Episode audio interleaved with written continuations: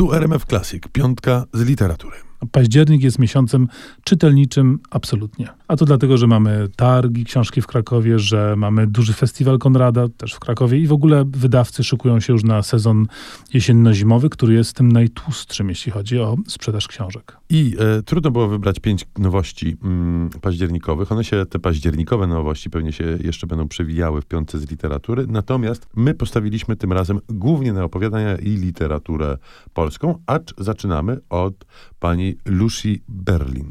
Lucia Berlin jest autorką, która zaistniała po raz pierwszy w Polsce dużym tomem opowiadań pod tytułem Instrukcja dla pań sprzątających, podtytuł opowiadania, żebyśmy nie mieli wątpliwości, co to za typ literatury. To jest ciekawy przypadek. Lucia Berlin święci triumfy w ciągu ostatnich lat. Rzeczywiście ten jej tom, będący pewnego rodzaju no, zbiorem, podsumowaniem wielu lat jej twórczości, ukazał się w, w wielu krajach i zbiera bardzo dobre recenzje, bo to faktycznie jest e, literackie zjawisko ogromnej e, jakości. E, smutne oczywiście jest to, że to pośmiertne wydanie. Lucia Berlin zmarła w 2004 roku, pisała przez no, sporą część życia i to gdzieś tam się ukazywało w amerykańskich niewielkich oficynach. E, wielkich triumfów nie święciło.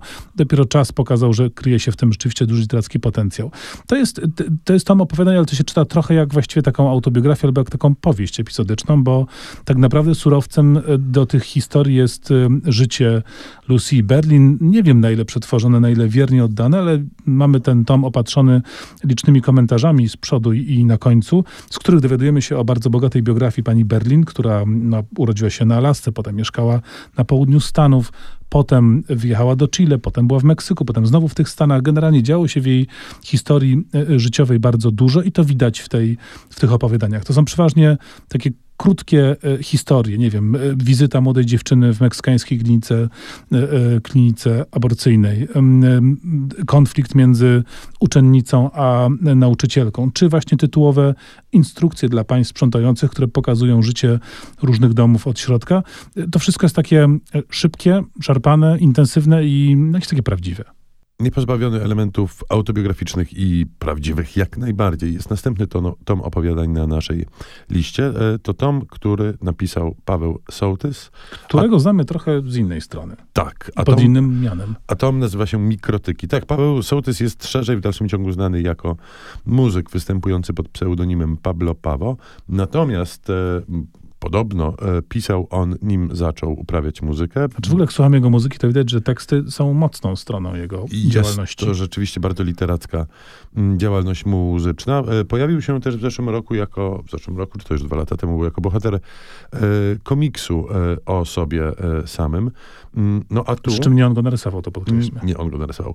Mm, I nie on go napisał. Natomiast tu dostajemy zbiór opowiadań napisanych przez Pawła Sołtysa, który nie zaskoczy chyba fanów jego twórczości, bo są to opowiadania warszawskie, warszawskie do bólu i takie, które należałoby umieścić rzeczywiście w tym nurcie literacko-warszawianistycznym, chciałoby się powiedzieć, który się rozciąga od Grzesiuka przez Nowakowskiego i Chłaskę po Andrzeja Stasiuka z jego autobiografią mm, Jak zostałem e, pisarzem e, i kończy się właśnie na Pawle Sołtysie.